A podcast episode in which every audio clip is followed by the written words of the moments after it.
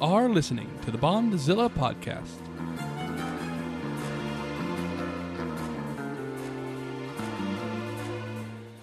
The Bondzilla podcast is an ongoing analysis of two of cinema's longest running franchises, James Bond and Godzilla. This week we enter the world of shoe phones and running gags as we take a look at another 60 spy TV series turned into a movie. It's 2008's Get Smart.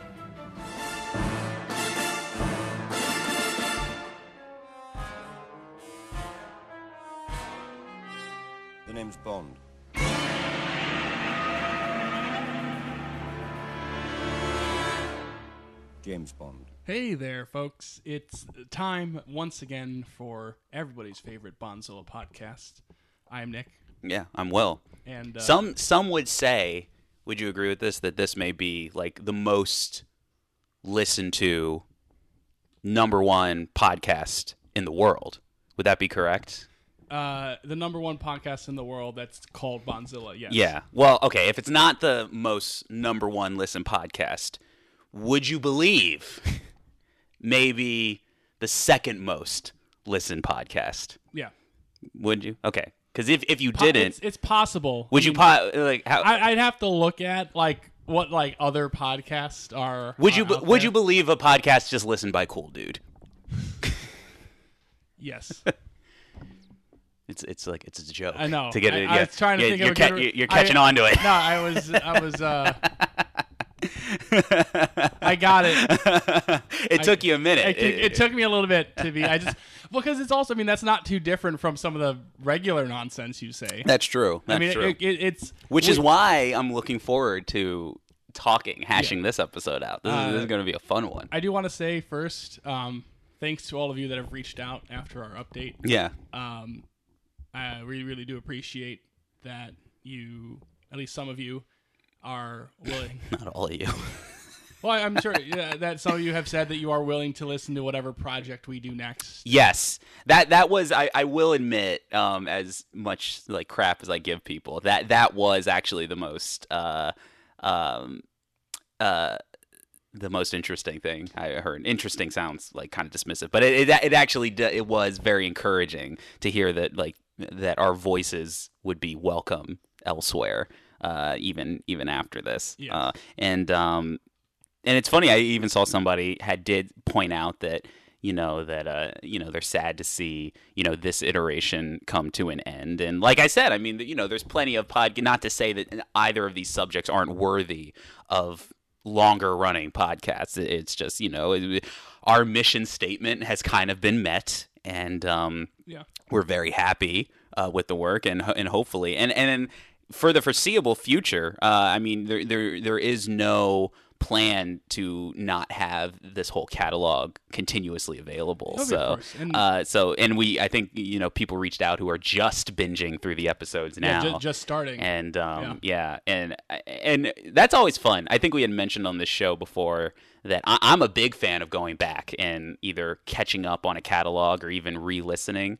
I'm doing this thing recently, and it, this is kind of messed up and in the real world. But I listened to like one or two different like news podcasts, and you, you know what would make this is I have th- this is a recommendation for everybody um, because as we've talked about, um, you know, current times are more like like watching like a kind of like a boring bad movie. Like it's not good, but like you know when you went into it, like it was you thought it was really going to be bad, and now it just you know life is just kind of like a a, a stagnant, very long, terrible but livable movie. so it's like, but if you want to kind of like entertain yourself a little bit more, I suggest going back and listening to the podcast of the last like five months or so because it's kind of like a really bad, not even a bad movie. It's just kind of like you're you're, you're kind of like rewatching a bad movie. Like I'm listening to all these old podcasts, and it's funny. Like back in March, it's just like.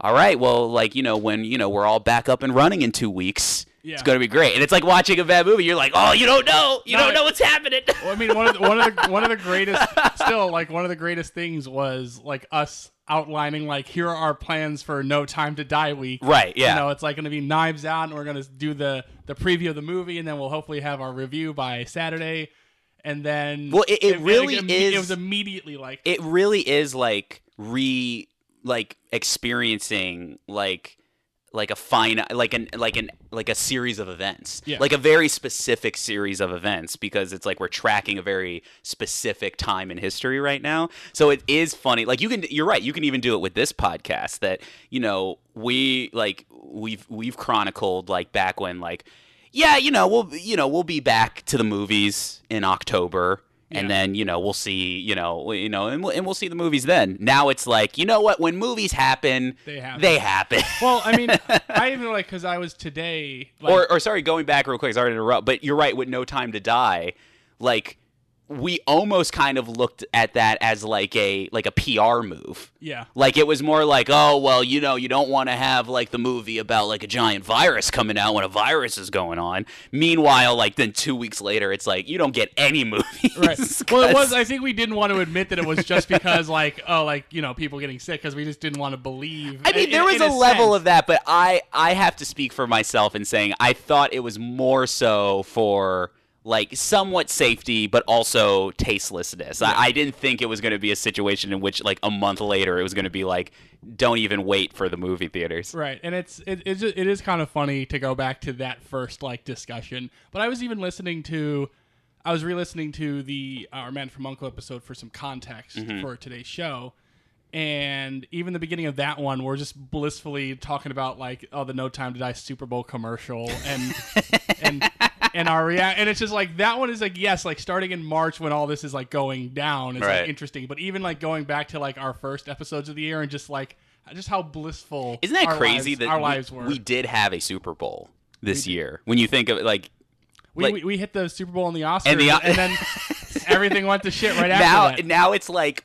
you know i mean I've, obviously i'm speaking with a little bit hyperbole but it's like you know will there ever be a super bowl or oscars again like you know i'm not in that stage mentally but it is kind of funny like those huge events those milestone Yeah. events like you wouldn't even think about having those right now we, we're is- getting like the Zoom Emmys this week, Ugh, really or Ugh. like one of these next. I'm week. sorry. I'm on team the, the whole doing things on the Zoom. I, I'm no. It's it's a big no for me. I, I get it. Like you have to do it. It- It's just for me. I haven't quite normalized it. In my like, I know everybody loved DC fandom, and and frankly, I think that that it was a huge successful event. Yeah. I approve of, and I and I think it's better than nothing.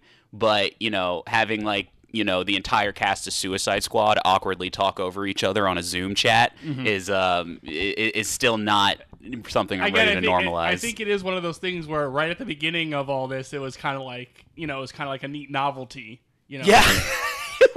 You're right, because I was thinking about like the Parks and Rec thing. Right, I was about to say like, it's Like, oh, oh, that's it's- cute. Oh, oh, it's cool. Parks and Rec is doing like a like a Zoom type reunion thing. That's like really neat. And now again, it just seems like because it's like the future is like this. Right. It just seems like It, it, it is kind of just like I always go back to. It's just kind of like a blatant reminder of the the prison that you're stuck in. yes.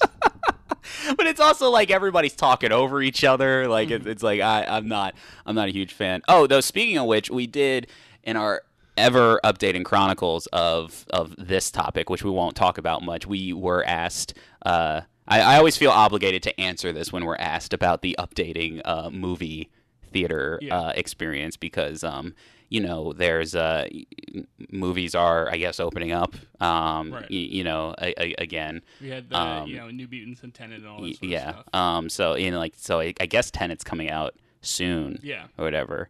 Uh. So I guess the question was like, if Tenet does well, like, do we think that um, you know, No Time to Die, like, what does that do for the chances of those movies like sticking I- their their date? My answer to this is it's just it's really going to depend on the if, if theaters to stay open. Mhm. It's going to depend on the individual movie themselves, Right. Because I think it's like we see it with like you know like Disney's gonna put out like New Mutants into theaters because they just want to get the movie out there and probably contract stuff. But like you know they're comfortable with putting Mulan for a price for three months on Disney Plus, Right. Where they could have saved that if they wanted to for like this same Tenet era. And I really do think it's just every individual company is going to have to make the choice on what's the best way for them to to make the money off the movie. Right. And that is going to be like the next step. It's like if the theaters are going to stay open, then the next step in terms of these movies coming out is like does Disney just want to say, okay, we are going to put Black Widow out in theaters in November, or are they going to do a similar thing, or are they going to move it, or whatever? You know, I think, like, you know, for example, The Kingsman Mm-hmm. got moved to February next year. Yeah. And like, that's a movie where it's like, you know, maybe in, in a sense, there's no reason for it not to move or no reason for it not to come out. You can have that debate. But for that movie, they decided, oh, well, we're just going to push it, you know, because Yeah. it's like no point of putting it out in theaters now it really is just going to depend on like what Eon and MGM and Universal want to do with the distribution of it. I think it's really, I think that's going to be my distinct answer. Every movie is going to have to make that choice. I, I mean, again, I I'm go back to I, I don't think that there's any like uh, there's any trend. I don't think that there's No. any like Well, we're- we- we're- what like you know what if Tenet does well? I mean, I I don't know. I don't get this sense that everyone else is waiting to see. I mean, maybe a little bit, but I, I don't get this sense that everybody is like waiting to like see what the trend is for and for a couple different reasons. One is because there's something weird about Tenet. I know we keep joking about it, but like the movies that are coming out are like what? New Mutants, which I think we've all been, you know, the the story about it coming out is more interesting than anything else. And I think you and me at least have been on the same page of like it, it's clear that they don't care about that movie and they were just kind of like just dumping it. It literally is like that was like the last vestige of like the old X Men universe before they can do whatever Right. they're going to do with X Men now. And Yeah. it's just like it's been a movie that was finished two years ago, essentially. Right. So there, you know, there's that. There's something I don't really, and maybe we'll find out, but there's just something weird about Tenet. And the only reason I say that is for the same exact reason the Disney thing is like Disney is dumping, you know, their new mutants, and there's been no really budge on what they're going to do with the other movies other than like Mulan doing this Disney Plus thing. So it's like nobody else is really rushing There's no, there's no to do like Right, I don't yeah. even see a trend of like them waiting for that. They're just there's something weirdly specific about like Tenet. And then there's another thing too, like, you know, I mean, aside from you know, I've heard kind of like good to all over the place things about Tenet, like as a movie, regardless. But what's just weird about the strategy is like, let's say it does make money. Like, I feel like it would make money because people just need to go to the movies. They just need to do something. Like, I don't think it's one of these things where everybody's waiting for Tenet to come out and they're going to rush to see it. I don't think it's like that type of draw. Yeah. And because, I, and no movie is, I don't think. I mean, so many crazy stuff, so much crazy stuff is happening right now. I don't think that Tenet is like the the the um the flame to the to the moths that like you know they they think that it may be. I mean, I, I really think that in terms of Tenet, like I don't, because obviously it's it just it's not going to be like any box office records or anything like that. We just know that for a fact. So it's either going to do like fine, Mhm. And you know each again, it's like there's no real indication of you know what that's going to do to studios. I do think that if if if Tenet does like really poorly, like if there is like you know if it makes like you know and then New Mutants like eight million dollars or whatever, then I think that it is going to kind of have studios kind of looking of just like oh you know Yeah. maybe maybe we don't need to rush these movies out maybe Yeah. people aren't at easier but I just like it's really like nobody knows still knows anything I mean again like even like the theater thing as I've said like there's still like really no clear like you know and that's not movies aren't open everywhere and and certain you know certain places just still kind of Right. closed down so again I just think it's like if you know theaters are going to stay open and if it, if that if that trend continues Yeah. then it really is going to be up to every individual studio like what they want to do with their movies like there's and there's and there's going to be no rhyme or reason The to it the, I'm the sure. mo- that's the biggest thing. I think the the best case scenario. Let's say it does very like it well, like it makes like a decent. I can't imagine it doing being successful. That's like the weird thing. I, I just can't. I would be surprised if it was like a runaway success. Then we have to reevaluate. If it like makes like money that they're oh that's like better than we thought it was going to. The most I can say is you may see a studio willing to drop a movie here or there. Like, you know, you, you know what I mean? Yeah. And so you you may see studios willing to be like, all right, we'll like drop it in theaters just to like kind of make a few bucks off of it, which is kind of crazy to think about a theatrical release movie. But you know, the other thing too is like, you know, I won't get too much into it because then I'll get all heated. But you know, we, you know, there, you know, the, the the big thing is you kind of had mentioned it is like, you know, theaters aren't open everywhere. Like that's kind of like the weird kind of like misconception about like it's not like oh nationwide theaters are open. Like it's just kind of like theaters are just open wherever they're quote unquote allowed to be open. And i know there's like this big kind of like thing where you know everybody you know is happy with themselves because they're telling you that they're not going to go to a movie. So you know whatever.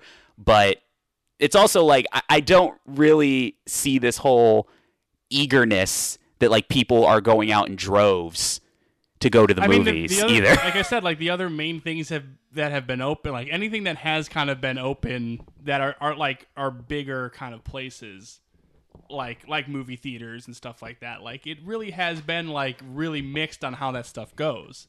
Like you know, just like the things of like movie theaters, especially, I think are are in a very weird place right now. I Mm-hmm. don't think I don't think they're as simple to do, you know, as like a bar or like you know you can kind of convince yourself that like you know sure. like an outdoor re- you know you can kind of like movie theaters are Yeah, still people inside people and- but people will go because you know it's something to do. right yes No, I don't think that there is this magical everybody's waiting to like go see this. Right. And then like especially too because it's like especially with Disney not releasing like things like Mulan or Black Widow or anything like that. Right, Like, like it's not going to be Tenet. I'm sorry. Right, I, it's- I it's- know film Twitter thinks it would be, but it wouldn't. again it's just really we're at a point still where it's like one of these other we're eventually going to find out about one of these other big tentpole releases Yeah. that are supposed to be coming in you know November and you know obviously we're still you know again so much can happen in two months Yeah.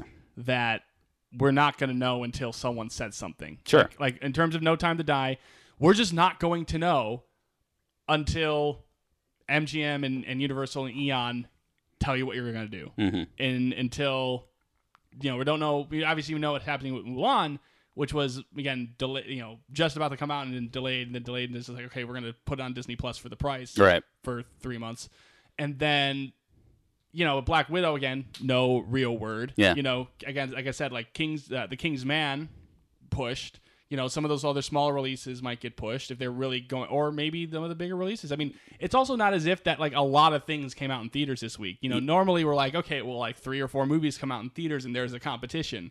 Like really it's like all the only movies you're really hearing about like going to theaters right now are new mutants and tenet. Like those are the only two that have Uh, any I, I will say this.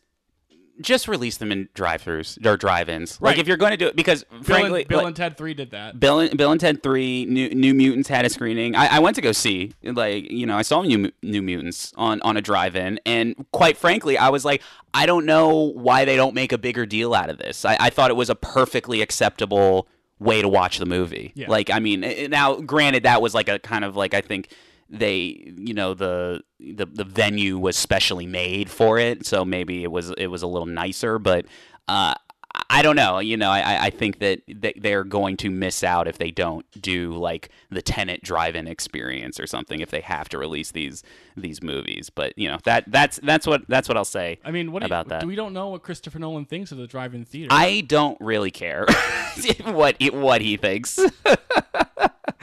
anyway, all right, let, let's talk. I, I am I am excited to talk about uh, today's today's episode. yes so more more so like the more we kind of got into like the, the closer we got to this episode the more excited I, I got this is maybe as niche and nerdy as i've ever gotten on this podcast Right. So, um, again, this is our completion of our unofficial uh, 60s spy TV trilogy. And, I, you know, there are other things I could have technically put. It could have been a quadrilogy and stuff like that. But I like the three, these three together, I feel really fit into this, you know, trilogy. So we've, we've looked at Mission Impossible, gone through its history. We looked at Man from Uncle and gone through his history. And now, kind of the final piece to that puzzle is Get Smart.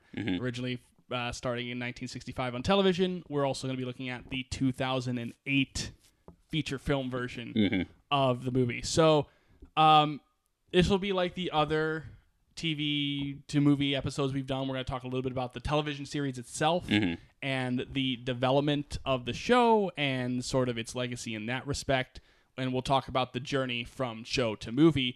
But we also uh, not only looked at the movie uh, today, but Uh, we also did take a look at uh, the pilot Mm-hmm. of the original Get Smart series because Will, I as- as- own season one on DVD. and as well as hinted, he is this is a this is a favorite of his. huge. I am a big fan of, of Get Smart to the point that I would say, like, you know, I, I grew up a lot that, you know, uh, my, my family, we, we liked TV Land. Like, we, we liked watching, like, oh, like Leave It to Beavers and, like, Oh, yeah. Dick Van Dyke's. And, like, we liked watching all the Gilligan's Island, like, a bunch of different shows that would have been on that channel. But in a weird way, my, my favorite one wasn't any of those. It was always Get Smart. Like, for some reason th- this this show just worked for for me. Like you know uh, from when I was a young and all, all all the way until now like even getting ready for this episode um you know you had said like cuz I was a little bit more familiar with it like you know what would be a good episode to watch. So I actually kind of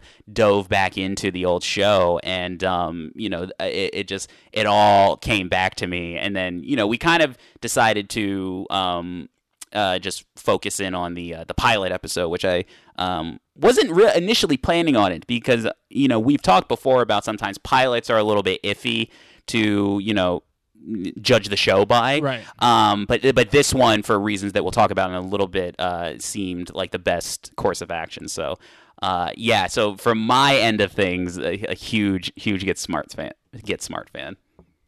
Yeah. Um, so how we're gonna structure this episode uh, is again we're gonna talk about the television series itself. We're gonna talk about its development and how it came to be. We'll talk about the episode that we watched, the pilot episode, uh, in this first half, and then we'll also get just a little bit into kind of again the journey to the movie because. Spoiler alert! It's a 2008 comedy. There's really not much to Right. the production of the film itself. So, uh, we will, but we, will- we I do have some things to chat. I love how that's the reasoning because it's a 2008. Con- like really, like you're right. Because once you get into that, like the biggest news is like they were also considering this person for this role. And really, Like, and even that's like, really all it even is. that, it's like not much on that. They Yeah. really much got like who they wanted. For the Yeah, movie, yeah, so- yeah, But yeah. we'll, we'll talk about Mhm. that. Um, but first, let's talk about. Let's go back to the '60s. Mm-hmm. Let's talk about the the development of the series Get Smart. So, obviously, again, just like with Man from Uncle, just like with um, uh, Mission Impossible, there is obviously an inspiration from the fact that James Bond and the spy series has been the big thing, and this is also, you know, Man from Uncle, you know, has aired its television pilot thing, and you know, has looks like it's going to be a big success, so that's kind of going to series, and so other kind of development is starting to happen, and again, this kind of new TV spy genre is kind of overtaking kind of the westerns in in a sense of like this is like kind of our new thing for the '60s. So a uh, man named David Melnick, um, who had just started his own um, uh, company called Talent Associations. Uh, he was a television producer at ABC who had worked on like The Fugitive and um, The Flintstones prior to moving into this Talent Associations uh, company, where he would kind of the idea was he would develop scripts for movies and television and then pitch them to the studios. Instead of being the one that like works at the studio he'll be the one kind of helping the pitch to the studios. So he wants to kind of start off it's a kind of a brand new company they've kind of have a couple projects in development but he wants to start it off with kind of a bang idea. And so his thing is like i want to combine the two most popular things in the world right now james bond mm-hmm. and inspector clouseau okay, all right. so he's like, I want to kind of do James Bond on television. I want to do stuff with ga- like he's like, I want to do stuff with gadgets. I want to do stuff with the spy thing, but I want to do the like the bumbling Inspector Clouseau thing too. So in terms of those three series that we've looked at, I would say that Get Smart is the most like directly like we want to make a Bond thing right. Because like obviously man from uncle had the ian fleming kind of connection but it was more so again you know they wanted the name ian fleming. Uh, and then mission impossible was just kind of a general like again that guy was just like i want to make a series that like has you know we can just plug in whatever. And like the spy thing is like we can just plug in characters and plots and just do like a formula. That's was his thing. Whereas like again the whole thing with uh Get Smart was like we're going to do the Bond thing, but kind of funny, and with Inspector Clouseau. So uh, the talent associations uh, uh, has some writers that they want to put on the project. Some writers that they're very high on, uh, named Mel Brooks and Buck Henry. I think I, I've heard of one of those. Uh, you know, very, very, uh, very famous, right? Yes. M- Uh, Brooks. Yes, Mel. Oh, okay. So yeah, the- I've heard so- of that. So uh, talk about these two real quick because these are both really big names. Mm-hmm. So Brooks is probably the one you're most familiar with, but both of them are huge names within the history of you know film and, and, and television in some sense. So Mel Brooks in this era was just coming off of his career as a writer for Sid Caesar's Your Show of Shows and the Sid Caesar Hour later, uh, which was a very famous variety comedy hour um, that featured basically all the major comedy names of New York. Like it's like Mel Brooks and Carl Reiner and you know Simon and Woody Allen, like mm. all wrote for this show. It's like kind of a who's who of like New York comedy comedians. And so Brooks was at a period where he had just finished off that show and he was trying to work on plays, you know, or trying to do his own stuff. He had done the 2,000 Year Old Man with Carl Reiner at this point, which had been a, a hit with in, in record shops across America. And so this was, you know, he was kind of him being hired as a writer that he was, you know, known, um, you know, kind of a known TV kind of writer guy. And so he wanted to do that. Meanwhile, Buck Henry was a c- upcoming comedian and writer who was most famous for this character he developed for for radio and sketch shows who was an animal rights ex- activist who wanted to clothe all animals with with his catchphrase being one of his catchphrases being a nude horse is a rude horse. Uh, so these were just two kind of big comedians like kind of up and coming and they both had uh, um, uh, associations with talent associations and you know it was just kind of like okay we want you to write a pilot be James Bond, be Inspector Clouseau, be funny. And Brooks like launched himself onto the concept because as he put it, he, you know, cuz if we're looking at the sitcoms of this era or like the half-hour comedies, it was all the at-home things. It was like the Jack Benny show or like the, you know, or it's like Hazel which was like, you know, about the maid that, you know, kind of had all these issues with the with her with her living family and Right, stuff like mhm. that.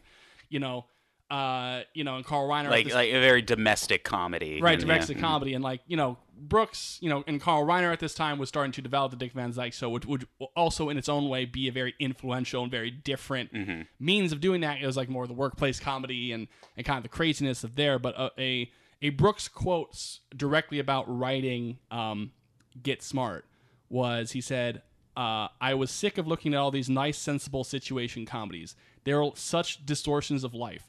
If a maid ever took over my house like Hazel, I'd set her hair on fire. I wanted to do a crazy, unreal, comic strip kind of thing about something besides a family.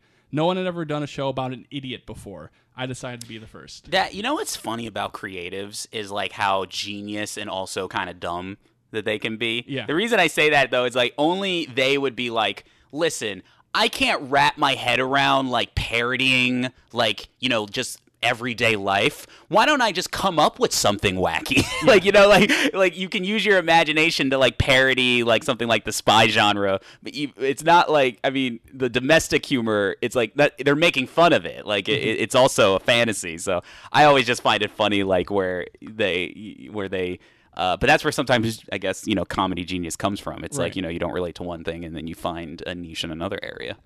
So, um, so Brooks and Henry were kind of, and it was like they had kind of generally known each other just from the fact that they were both kind of again doing these sticks with like the, the animal rights activist thing and the uh, the, the 2,000 year old man thing. So they kind of just knew each other, um, but they really clicked onto this script, which is the pilot script that we know.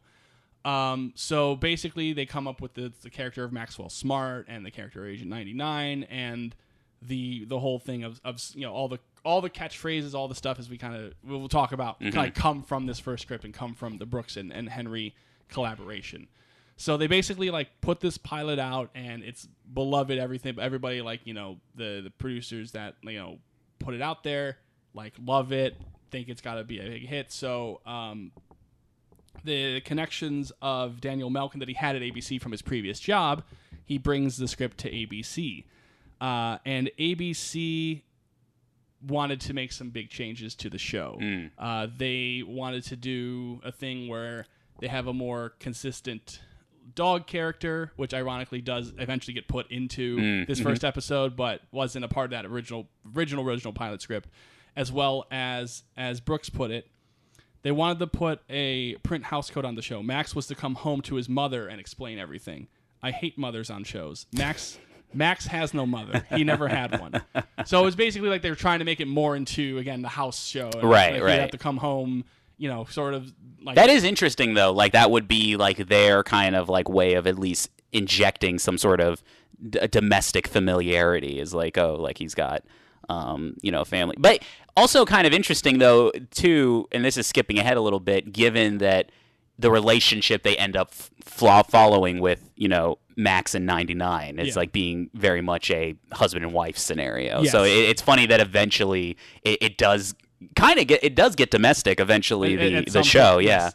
So, um, uh, so basically, they are like, well, fine, ABC doesn't want it. You know, they're going to shop it to other networks, and eventually, it's picked up by NBC. And NBC is really into this pilot script, love the humor, and it's it's kind of in a sense like very much the start of, you know, not the start, but it's very much a part of NBC's comedy legacy.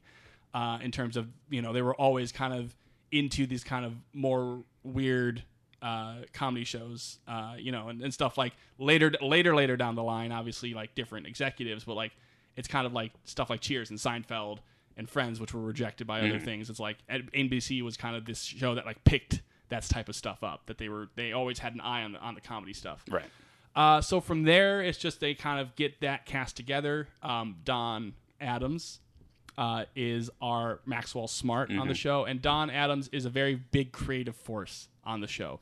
He directs a lot of episodes. He is very much involved with coming up with the humor and the concepts and the jokes. Very collaborative environment, especially in that early era of the show. Uh, and of course, Barbara Feldon comes in as Agent 99. So from there, it's just like it really was a show that was like off to the races and immediately like a it, it hit essentially. Um, Brooks and and and uh, Buck Henry were very were basically stopped their most involvement after that first season. Um, Brooks because he had he just had this concept for a musical about Hitler, which turned into a movie about making a play about a musical about Hitler right okay which launched him as a star director.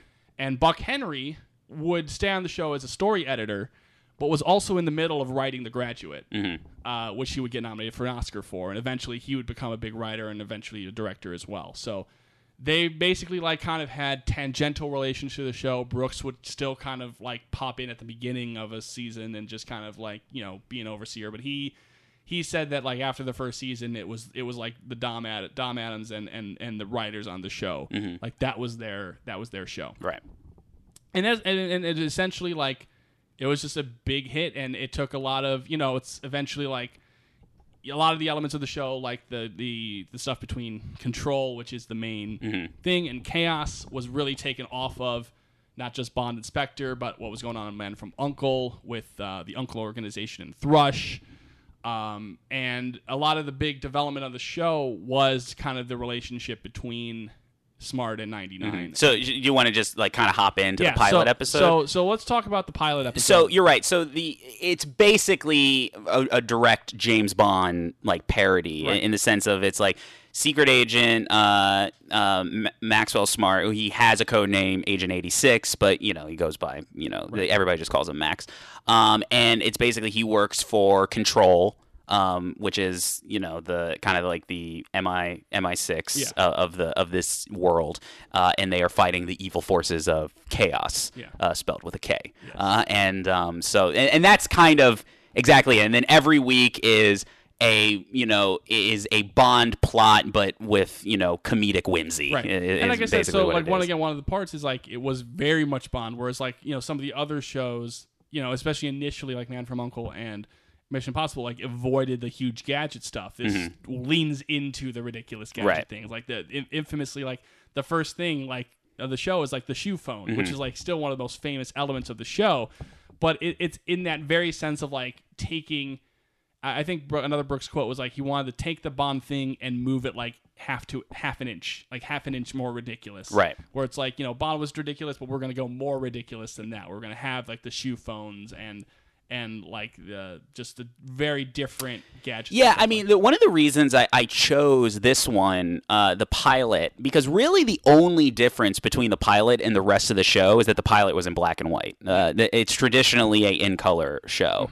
Um, but one of the, re- the the biggest reason I wanted to do it is because really this show, this episode, really sets the stage for like for the rest of the series. I mean, you basically get to know every important character and you get to know it's funny because you never this usually isn't the case with comedies especially, but the pilot episode basically starts every running gag Yes. through, throughout the show, which is another reason that I wanted that I wanted to uh, to show it. And I think I, I did have because I'm somewhat familiar with the series. I'm not as familiar with it as you are, but I do kind of know some of the jokes and stuff like that. Like, Mm. So- I like I know like the the introduction sequence and stuff like Right. that.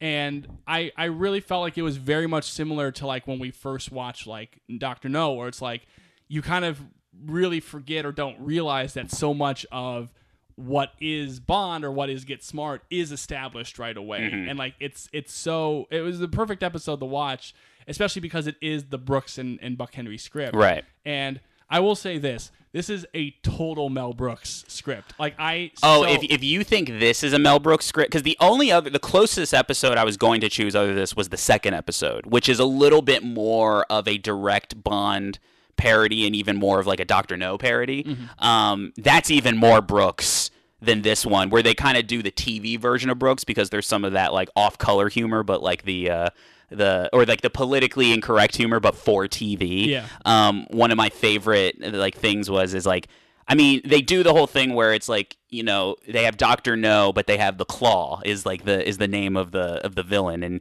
he's like, you know, this uh, eh, part of this like Chinese gang that's like working for Chaos, and um, you know, in very Brooks fashion, like he comes in, and you know, Max is like, you know, and you know, he's like, he's like, oh, who are you? And then he's like, I am the Claw, and he's like. The craw, like so, you know. So, but they do the Brooks thing where it's like, you know, they're making fun of, you know, little eh, politically incorrect humor with making fun of his accent. But then he's like, he's because the whole plot is like they're stealing like a bunch of blondes, Yeah. blonde women, and um, and then he's like, and then the claw is like, we only needed one of uh, like the princess of all the women. He's like, well, why'd you steal all the other women? He's like, well, you know, all of you people look alike. like it's a Max, so he's like, all white people look alike. So very Brooksy in that, like, And- you know, bi- politically incorrect, but also like flipping it on its like head. I, there is to me like in my head because I was watching the show and and obviously Don Adams is great Mm-hmm. as Maxwell Smart he like nails it but there's also a version of me where it's like because I also recently watched um, High Anxiety Mm-hmm. which is Brooks's Hitchcock parody Mm. um, wh- have you seen that no. I think you would really enjoy it because it's like Hitchcock it makes fun of the birds and stuff Mm-hmm. um, but like that's like the first like speaking starring role that he has Mel Brooks Mm-hmm. and I could just hear Brooks saying all of these lines Right, Like, right. it's just so like patterned after the way that Brooks speaks and, Yeah. and Brooks like looks at the world that I was like really enjoy it because I'm, I'm a huge Brooks like Brooks is one of my all time favorite directors so it's huge to kind of and I know like just like see this and see like even that kind of translate into a show that becomes even bigger than even he Mm-hmm. like would ever thought of. And, you know, I'm going to have a really boring answer to this, but I think this is when I should get into why I love the show so much and why it was you know such a favorite of mine growing up. It's just funny. It's funny. It's, just a funny show. Like it's- it, it's like the timing of it, and there's a little bit of like you know there's maybe a little bit of finding the footing only because it's like the first episode in this one, and you know, and, and some of it's a little bit of like old. You know, '60s TV dated humor. So me, maybe even some of the timing may be a, like a little bit askew than what you're Yeah. used to in the modern era. But like, like the jokes are just it's just like that smart dumb humor like so for instance in this episode it will just be little classic things like you know uh, the chief will give uh, you know max like the photo of like the the of the something related to the mission. And it's like this like thermo like heat gun or whatever. And then he, he gives it to them. He's like max he's like do you know what this is? And it's a close-up of the and i think it also has to do with the editing which i like a lot too. It's like they they actually show a close-up of the picture. So like the and that's the genius of Get Smart is like they're treating the situation seriously. Yeah. So like they they give you all the uh, the information uh, and the visual language of uh, of the show very straightforwardly and very seriously. And then so it's like Max, do you know what this is? Close up of the picture. Close up of Max. He's like, I believe it's a photograph, sir. like just That's just again just classic. I'm gonna say it's total. It's a total Mel Brooks Right, thing. yeah, and, yeah. and like I said, like I, I'm a huge Mel Brooks guy. Right. Like you know, Blazing Saddles one of my all time favorite movies. I I love the producers. Love Young Frankenstein. Uh, love Silent Movie. I think is very underrated. I think like even some of his later work, where it's like. I don't think like High Anxiety and, and History of the World Part One are perfect, but there's always like something Brooksy Right, that I- yeah, kind of mhm. can grab myself onto.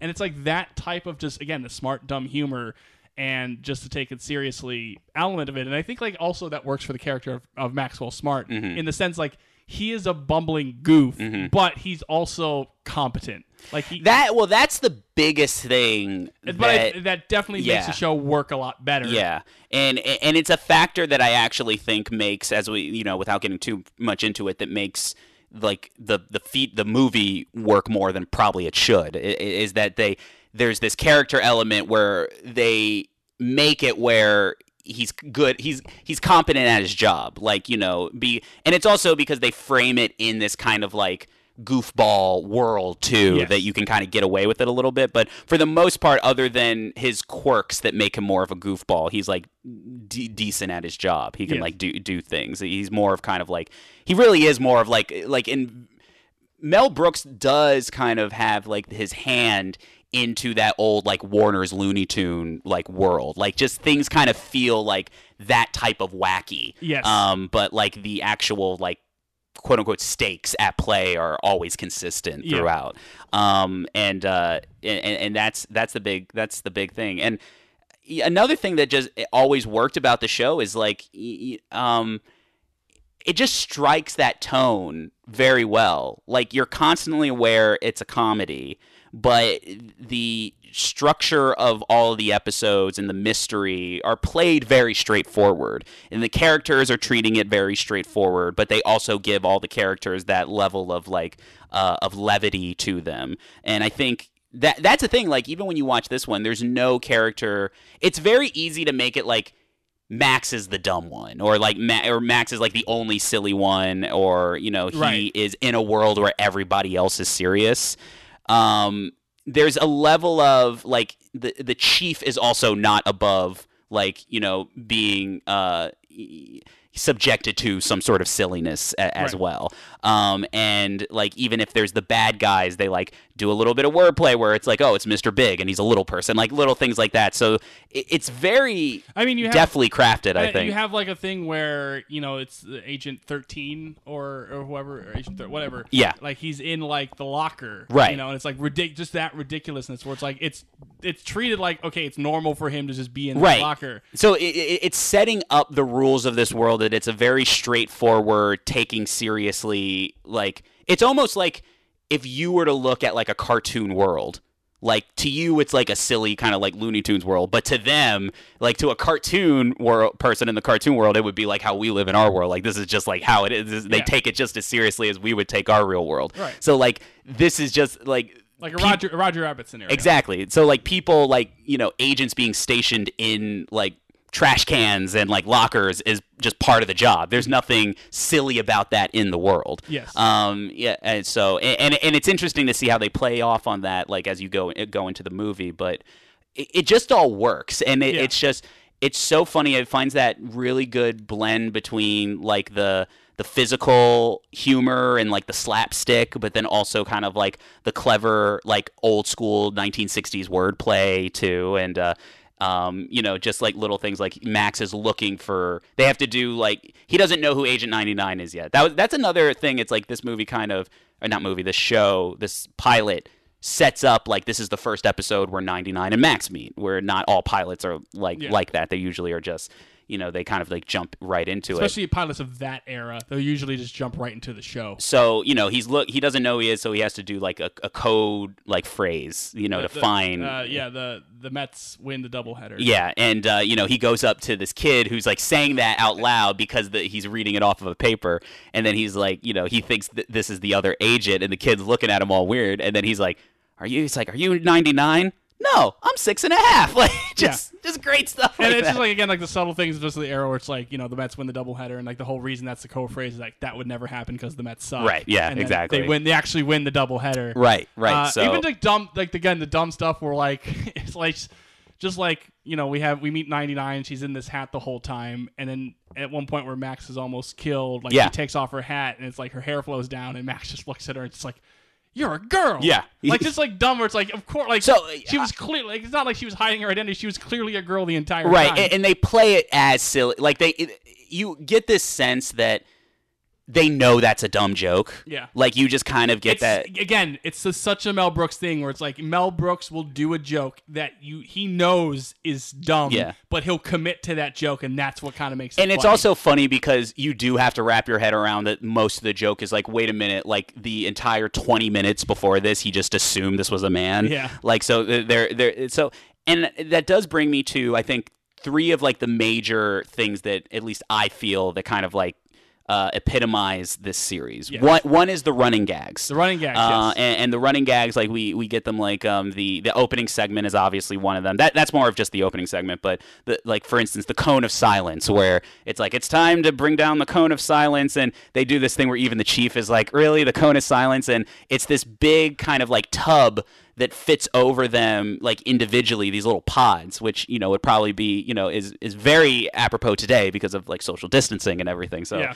uh, but like so it comes down and then you know so nobody can hear them but then they're like he's like so anyway chaos is planning on being here and by by the evening and then the other person be like what and so they can't hear each And other they start and like misinterpreting what they're saying. Like, so that's like like he's in Hong Kong. What about Hong Kong? Exactly. What?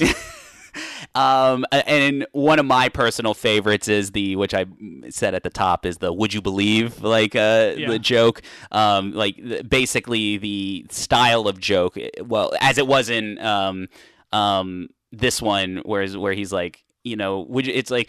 He's like, right now you are surrounded by five uh, coastal, like uh, Seven. yeah, or seven uh, coast coast guard ships, and he's like, I find that hard to believe. And he's like, would you believe three Coast Guard ships? It's like, I still find that hard to believe. He's like, how about four cops in a rowboat? so that would be the, the, Yeah. the series of jokes. And so these are all the running gags that they would just go uh, uh, through. Uh, uh, uh, throughout Uh, the, the the running gag is an underrated uh, TV uh, trope that is really good to master. They, like one of the only other ones, you know, it's it's honestly like this is a very real abrupt correlation but just like in a lot of like like um like uh like like Jewish comedies like it's like you know like Curb Your Enthusiasm and Seinfeld are also very good at this Yes. just like running gags within the like um I mean some other shows are but there's a very specific where like especially if you watch Curb like they'll play like it that's another show that's known for like they hit like a gag like every other episode Yeah. um, so anyway, so there's the running gag. Um, the other minor one I would say is the chief. Like the chief is another one that is like a like a like a staple uh, of this thing, and and the chief is one of you know that's he's the M uh, role.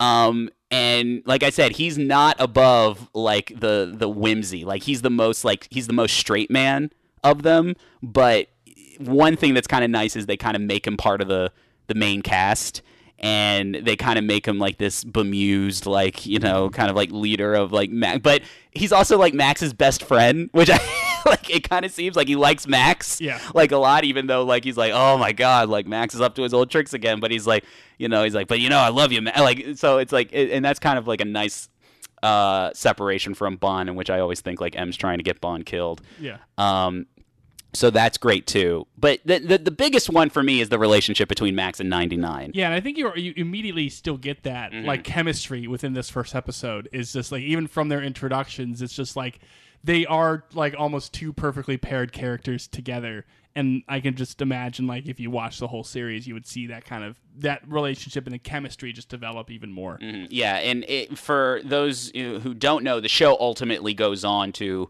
uh, you know, they they kind of do a will they won't they a little bit during the show, but then eventually they do get married and they do follow up on like them actually being like you know in a relationship and then husband and wife, and they they, they follow through on that. They have the, like kids too. I believe they do. They have yeah. twins. Um, so they they go through all. So they go through all that, and it, it really is a staple. And one of the reasons that I, I that makes it work so much is the way that both of these um, actors play play this role. One of one of the great things I like, especially when you watch this, is that they're both kind of dorks. Yes. a little bit. Like they always play that like ninety nine is. Which, what I actually find this interesting because there's like kind of lip service that she's not bumbling in the same way Max is. So clearly you kind of like look at that as like she's more competent at his job. But there's really nothing in the language of like the show to make it seem that way. She's just not as silly right. as as as he is. Um, but one of the things that did strike me is that they kind of play it as like, oh, they're both into each other right away because they're both kind of they're, like she is very square. Like it seems like that. Like she's very like just kind of like you know uh, smiley and straightforward and like very like approachable. But uh, just she has kind of like a dorky quality about her. Uh, and then 100%. and then Max being like a dork himself. Yeah. And then when they kind of have their meet cute and he's like, "Oh, you're a girl," and they obviously they're playing up on like a spy trope where it's like, "Oh, they fall in love like right away and they're about to kiss," but like you kind of believe it and it makes sense as it goes forward into like you know uh, the a will they won't they Mm-hmm. as, as they go along. Yeah, and even like just stuff where like them, you know, they look at this this the garbage skull, which like houses the main bad guy, Mm-hmm. and it's just like seagulls. And it's like seagulls. They're you know, and they're no seagulls, Mm-hmm. and it's like this is like, of course. When was the last time you saw like a garbage skull without any seagulls? um, and also like I, one thing I would mention too is yeah, I just think that they immediately hit off like there is like the kiss gag where they're about to kiss, and it's like you know what, you know maybe later or whatever, whatever it was. Like it was funnier than that. I'm I'm, I'm Mm-hmm. Yeah. I'm, I'm underrating it. But even at the at the very end when they're having this big fight on the ship, uh, and it's just again very silly in the way that it's it's done. Mm-hmm. It's it's it, the the the action just kind of retains that kind of core silliness from the rest of the show, and I think that's what makes it.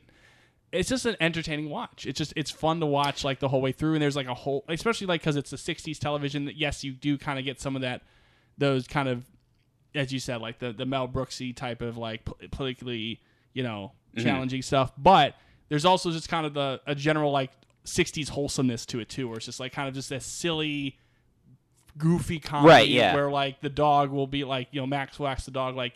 Are you ready to like get in danger? And the dog like immediately like runs away, like back to his. Mm-hmm. Well, hole. they they play and and maybe as I get more into the series, maybe they kind of like uh may, may, maybe they do this if I am not remembering correctly. But I always remember the show as it's easy to remember it as this kind of show where Max is kind of like.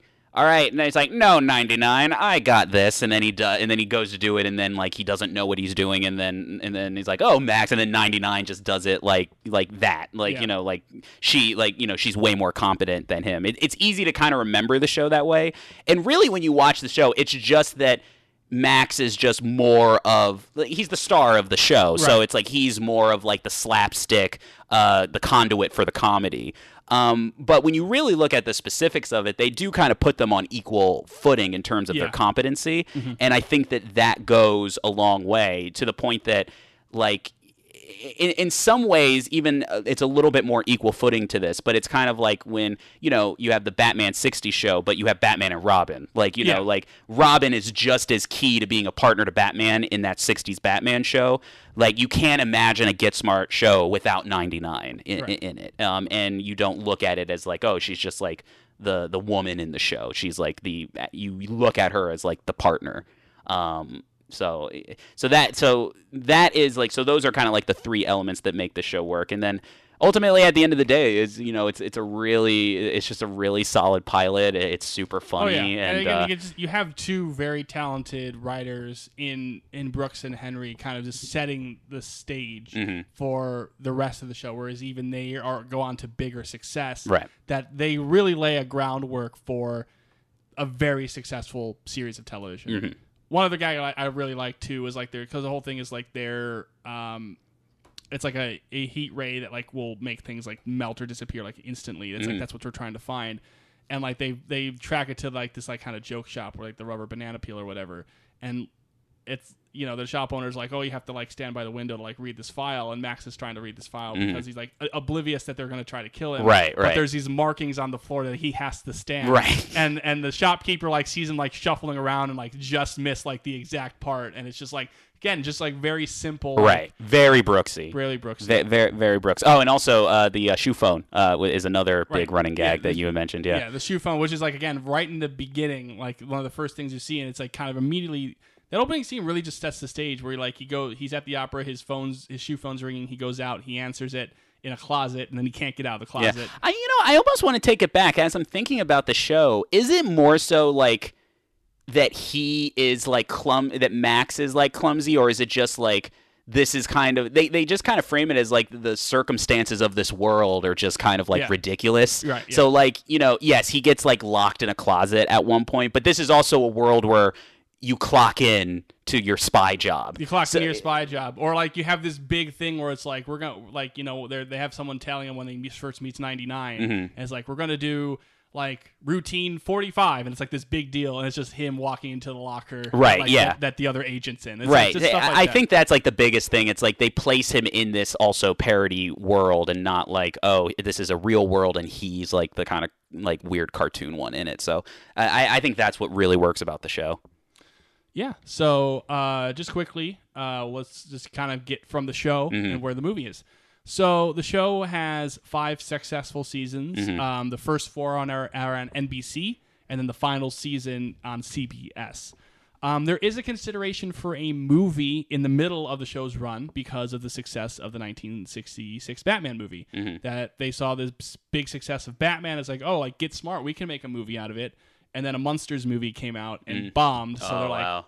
Never mind, no get smart. I, you know, and, and as I was saying, I can't believe they never did a crossover with uh, this and Batman. I Right. mean, you know, they, they got the Green Hornet in there at one point. Like they couldn't they couldn't get like uh, Max ninety nine in there. Batman was an ABC show, so Yeah, it was yeah. like they, ABC was already getting hurt by the fact that they had rejected Get Fair, Smart. fair enough. Fair enough. So yeah, the first four seasons NBC, NBC cancels it. CBS picks it up for a final season Mm-hmm. uh, in the late '60s, and then basically off the air into syndication.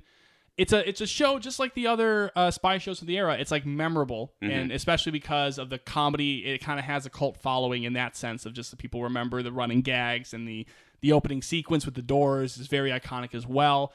Uh, and through the 70s, the show remained successful on syndication to the point where a movie is eventually made in 1980, which is originally titled The Return of Maxwell Smart. But then some executive was like, oh, like, you know, we don't need the smart name in there. So they name it The Nude Bomb for whatever. okay. Uh, for whatever. Oh, I guess because the nude bomb is the whole the whole plot of the movie is that Chaos invents a bomb that only detonates clothes so that they can become the world's only provider of clothes. Um, most infamously about the movie is that Don Adams is really the only original cast member involved or original production person involved. Like he's the only one that is involved in the movie at all. And there's a lot of there's still to this day a lot of mystery about like how exactly that movie came to be because it's like it might have been originally a TV movie that they moved to doing a uh, feature film, but then people were worried like people know get smart, even though that's why the reason the movie was made. There's a whole lot of kind of conjecture about what the movie was or why why it exists. Uh, especially because like like Barbara Feldon didn't know it was in production until like it came out and that sort of thing. Right. So it was very much like Don Adams just kind of did it because it was like still his his thing, and it was playing the Maxwell Smart character. Um, this was 1980, so this was again that era where we also had the revival of, you know, we had the Man from Uncle reunion in '83. We had the Mission Impossible reunion series in the later '80s during the writer's strike. So this was a, like a big general revival to the point where Get Smart got another revival uh, in 1989, a television movie called Get Smart Again, which does feature uh, uh, Don, Don Adams and, and Barbara Feldon and uh, uh, uh, Leonard Stern, who was a writer on the original show, wrote the script. And also, as I found out, uh, Stern also invented Mad Libs. Oh, really? Yes. That's funny. Um, so uh, so that is like a very successful. I think Stern has a cameo in this movie in the in the movie too. Yes, yeah, I believe yeah, so. mhm. Um, so that one was uh, uh, aired on ABC, which was the, the network that originally um, rejected Get Smart uh, because they were in the middle of their Columbo revival as well.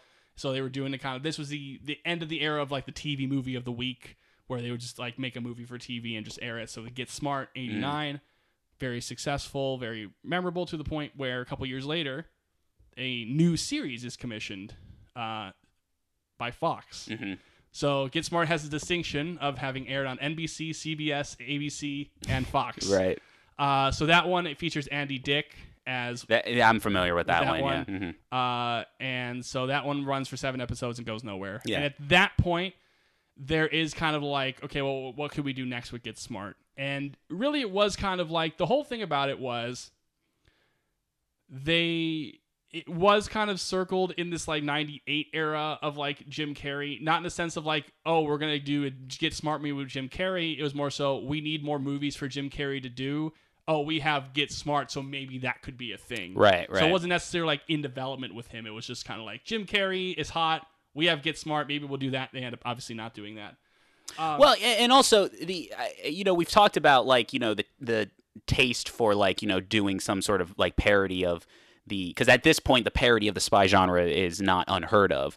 But you know once you kind of get into the age of austin powers Yeah. like you've almost kind of like you've almost uh uh, satisfied that immediate like hunger for like a parody of the spy genre. Like that's like the ultimate at least the most exaggerated version of like parodying the spy genre. So then um you know it, it probably you know not to say you can't do something like get smart but you know the immediacy of doing it uh, is not as uh, immediate Yeah. So, um, but eventually we get into where we 2007, 2008, where just it was just kind of a, it literally was like we're looking for a new comedy to do. They had just been there was a success of like the longest yard which was the previous film with the director peter Segal, just in terms of, like we remade this what are other kind of things we can redo Get Smart was just on the table. It was just an option, and they were also looking for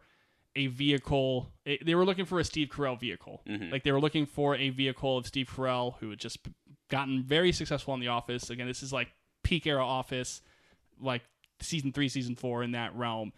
Uh, where you know it's the biggest show on TV, and Steve Carell is, is one of the biggest stars on television, and so they're obviously looking to transition him into back into film stuff and Get Smart was just like it was just on the table of just like okay, well this this is it. Yeah. and that's really that's pretty much like the there's no big like kind of journey for it from all the productions of those previous shows. It Well, you just- almost already sell the movie because with Steve Carell is Max Smart and get and get smart. Like that's your movie right there because, you know, as we get into it, Steve Carell is perfect for the role. Yeah. Like I would even argue more so than Jim Carrey. And Yeah. I'll, I'll get specific about that as we talk about the movie, but you know, th- there's your pitch right there. Right. Like what's it about? I said it's a Get Smart movie with Steve Carell as Yeah. Max Smart. Yeah. So I mean, it's really the the thing to talk about the movie mostly is just like just before we get into it real quick, it's just the cast and where they were at this point in their careers because we have Steve Carell as um as Maxwell Smart, and just like I said, it was just like you know he was just becoming a big star. He you know he had been in stuff like Bruce Almighty at this point. Like Right. it wasn't like a you know it wasn't a you know thing to film. But it was still just like we want a vehicle for Steve Carell, you know, to to do and, and get smart seemed like the, the, the best thing to do. Uh, we also have Anne Hathaway as Agent 99, and that was, you know, she we had talked about this off mic a little bit too, where it's well, like, yeah, go ahead. She was, you know, she was at a point where you know her career began in 2001 with The Princess Diaries, and she was kind of in that early career of just like Princess Diaries and Ella Enchanted Princess Diaries too, like kind of in that family film thing. You know, she had just kind of broken out with Devil Wears Prada in 2005, right. and this was kind of part of her expanding her reach, where it's like, okay, I'm going to do this kind of silly comedy But that's also an action movie too. Yeah, Right. It's like mhm. action movie and comedy, and just like this was just her trying to break out into becoming a bigger star. right. mhm. Um, where it's like, like she was on the rise, and then we have Dwayne the Rock Johnson. Right. And as I mentioned, you can tell the era of the Rock by his hair. Mm-hmm. So this is he had done his like big burst out from acting to Hollywood and like Scorpion King and, and Walking Tall and all those movies already. And now this was his era of like the Disney movies and, and like kind of the, the short hair rock where it's like, oh, see, I can be funny too, and I can be kind of in Th- these. This was, and, and I don't mean this in a disparaging way, but this was during the era where him being in the movie was kind of like a fun novelty still. Yes. Uh, like it was still kind of like, oh yeah, like you like The Rock, but you're kind of like, oh, The Rock's gonna be in it. Like Right, that's this, fun. This is this is like way this is like really way before he's highest paid actor in the world Yeah, thing. mhm. This is like he's still kind of shaking off the like he's the former professional wrestler with Mm-hmm. the nickname, and this is also the era where it's like he kind of stops embracing the Rock name. Mm-hmm. He's trying to go more into Dwayne Johnson, where it's now I think he kind of evens it out, where it's like he is the Rock and he is Dwayne Johnson. Right, mhm. But like this was the era where it's like, okay, well I'm Dwayne Johnson and I'm doing my own thing. Um, and so those are like and Alan Arkin as the chief, and Mm-hmm. this was that was kind of the, you know, classic comedian kind of yeah, like more like- of like a veteran name in your veteran name, comedy. like, yeah. like the type of comedian that would have guest starred on Get Smart like Mm-hmm. years ago, like you know when like right at the beginning of his career type of thing. Yeah. Um, and then Peter Segal is the director, um, and he is most known for. I mean, he got his like big breakout was Tommy Boy, but he was like he was the Adam Sandler director for a couple years. He Mm-hmm. was like anger management, Fifty First Dates. He'd just come off the the Adam Sandler Longest Yard remake. Right. It was just like he's like a name. You need a comedy done. You get Peter Segal. um, and that's pretty much like really all I have to say about. Yeah, I mean, even just- I looked up the the background. It was like you know, there's kind of like a list of like here were some other actors that could have possibly have been in it. Like you know, Yeah. here are some other female uh, actresses that could have been 99. Like things things like that. Right, but Like, it, it really got they got like who they wanted. Right, Like yeah. that was really kind of the thing. yeah, We also have Dalip Singh as Dalip Singh, the Mhm. assassin. Yeah. Who is also I just know him because he was the Great Khali in WWE. I, I figured you would know him. Yeah. I was gonna that was gonna be one of my questions. Peter Segal met was. him on the Longest Yard. Right, right. And they just liked working with each You other. You also know what era of movies this is because there's, and I'm- sorry I don't remember the guy's name, but you know there's the uh, there's Siegfried's uh, sidekick who was also the actor from Borat. Yeah, yeah. Uh, Masi Oka is also in this uh, in this movie. The the um, uh, one of the nerds, the the the, the Asian uh, nerd because he was from Heroes. Right. Um, so um, uh, uh, David Knockner and Yeah, Terry mhm. Crews, like in there in this kind of era of them. oh, uh, Koechner, David Koechner. he has a weird name, so yeah. Yeah. the, the, Uh, so that that that oh, one's oh, um. the only other thing I will say is this is this is produced by Leonard Stern, mhm, and there is an uh, allegedly an uncredited rewrite mhm. by Steve Carell himself as well as Yes. BJ BJ Novak. Yes, I, I did. Uh, I did hear about that. yeah. Yeah. So, um, so Carell was very involved. Carell really did want the movie to succeed. Yeah. Because he he felt like he was a good role for him. Yeah. All right. Well, uh, let's uh, let's uh, get into this movie. Yeah. Uh, get smart.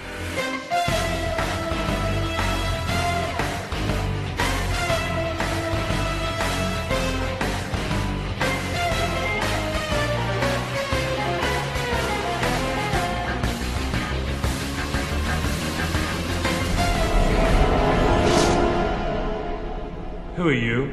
My name is Nudnik Spilkus. Who are you? I am Siegfried. Did you say Siegfried? Yes. I understand that you're the man to see if someone is interested in acquiring items of a nuclear nature. How do I know you're not control? If I were control, you'd already be dead. If you were controlled, you'd already be dead. Well, neither of us is dead, so I'm obviously not from control. That actually makes sense.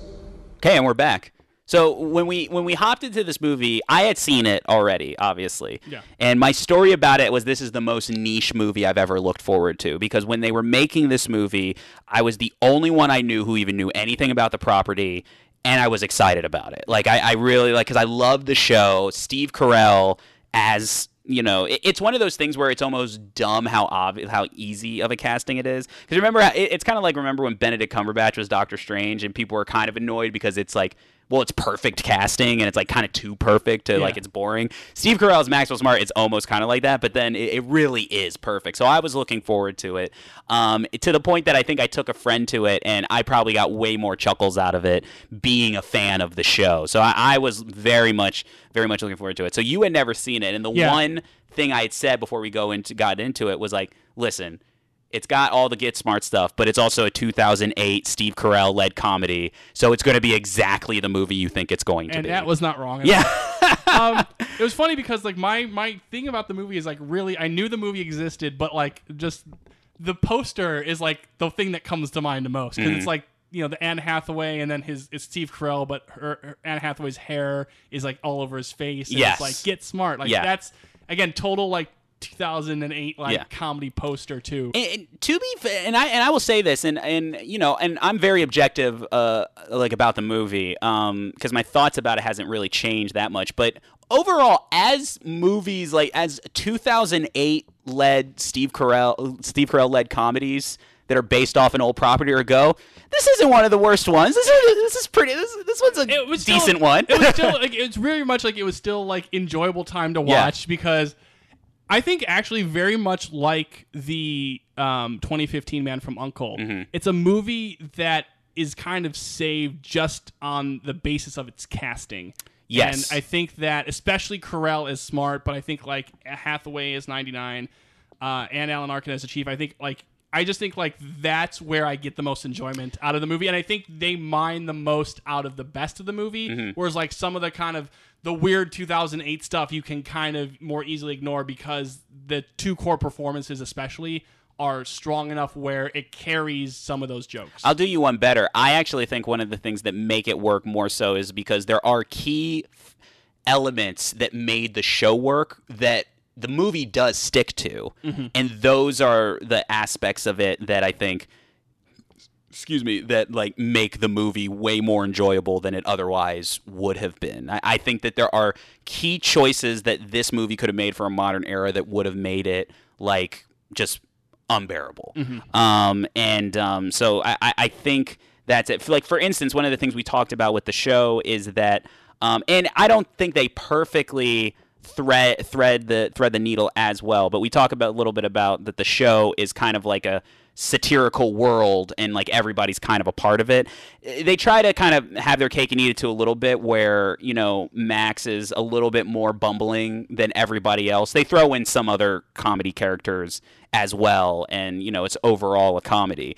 But one of the key things is that they make it where all right, Max is competent at his job and they they try to do this thing where he's new to the field so he's like Right. not quite as seasoned as like somebody like 99 is Yeah, so they kind of- play it that way Kind of opposite it the, to the movie where it's or to the show where it's like not necessarily 99 is new, but like the whole thing is like, oh, like Max, you're the experienced agent. We're gonna put you on with, Yeah. with 99. Whereas in this one, it's 99 who's the more experienced agent, and then the, Steve Carell's character is like trying to be become an agent, trying Right. to trying to get to being they, agent they 86. play up the the slapstick a little bit but they do actually go through the efforts to be like yeah but he is actually he he could be a great secret agent like there are there are instincts that he has that are actually like very good and um you know so i guess like the the way i can distill it is that the movie works when it's more like the DNA of the original Get Smart Yes. show.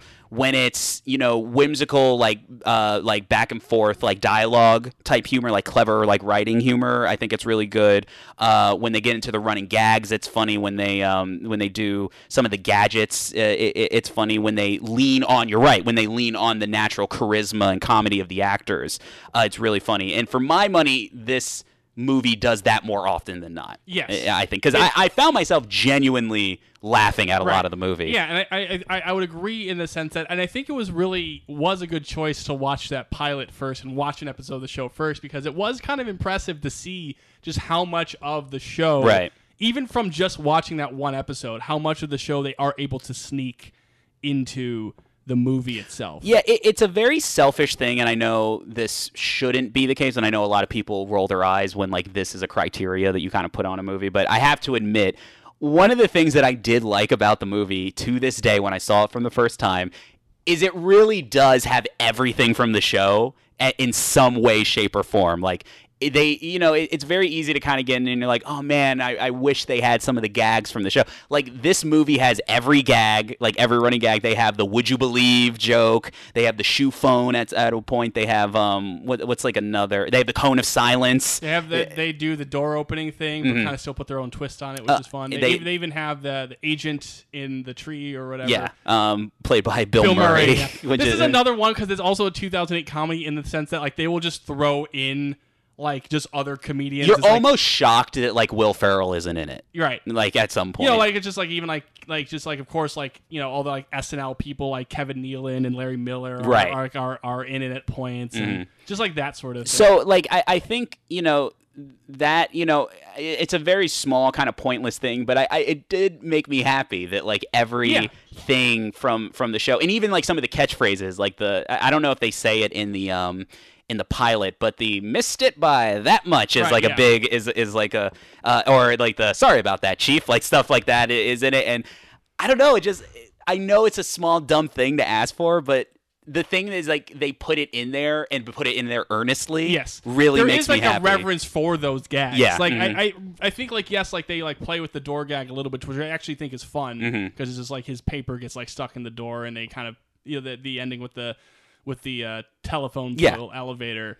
and that's fine. I mean, I, I, think like you can play with those a little bit, but I think like sometimes again there's an instinct when you're doing that stuff, you know, Mm-hmm. where you know you're either going to just make fun of it wholly of Mm-hmm. just like oh like look this whole thing that was kind of weird, or you're going to 21 Jump Street it where it's you're going to go all in on being like like sil- so silly about like the concept that you're doing this movie. But I think this movie strikes actually a nice balance of like paying reverence Mm-hmm. to the elements of the show that are so fun and famous while also still making those elements fun. that's a really good point. That the movie never really makes fun of the things that it's taking from the the show. Yeah. like.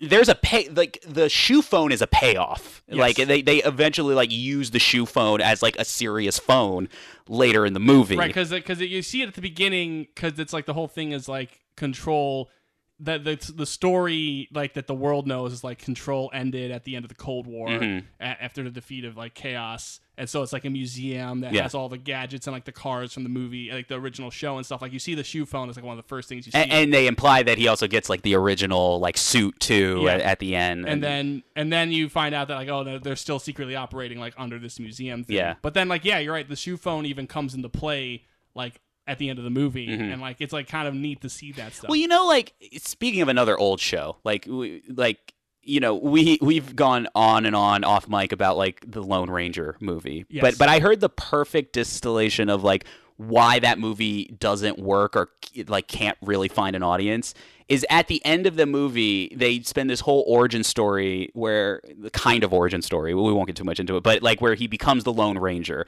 And at the end they finally do the hi ho silver! And they, they do the whole thing at the end. And then it cuts straight to like johnny depp being like never do that again so then you're like well then who is this for is Right. it for the Well- people who are waiting for that or is it for like are we gonna make fun of that right because the whole that whole movie is like he doesn't want to be the lone ranger Right. until that moment and then yeah So you're it's com- like, but then when you right but yeah. when you watch this, it's like, oh no, like all those gags that you love are going to be played straight in the like at least for a modern context in this. And the closest one they kind of make fun of is the agent in a tree. Like that's the one that they kind of like where and it's Bill Murray, so you get away with it, where he's like.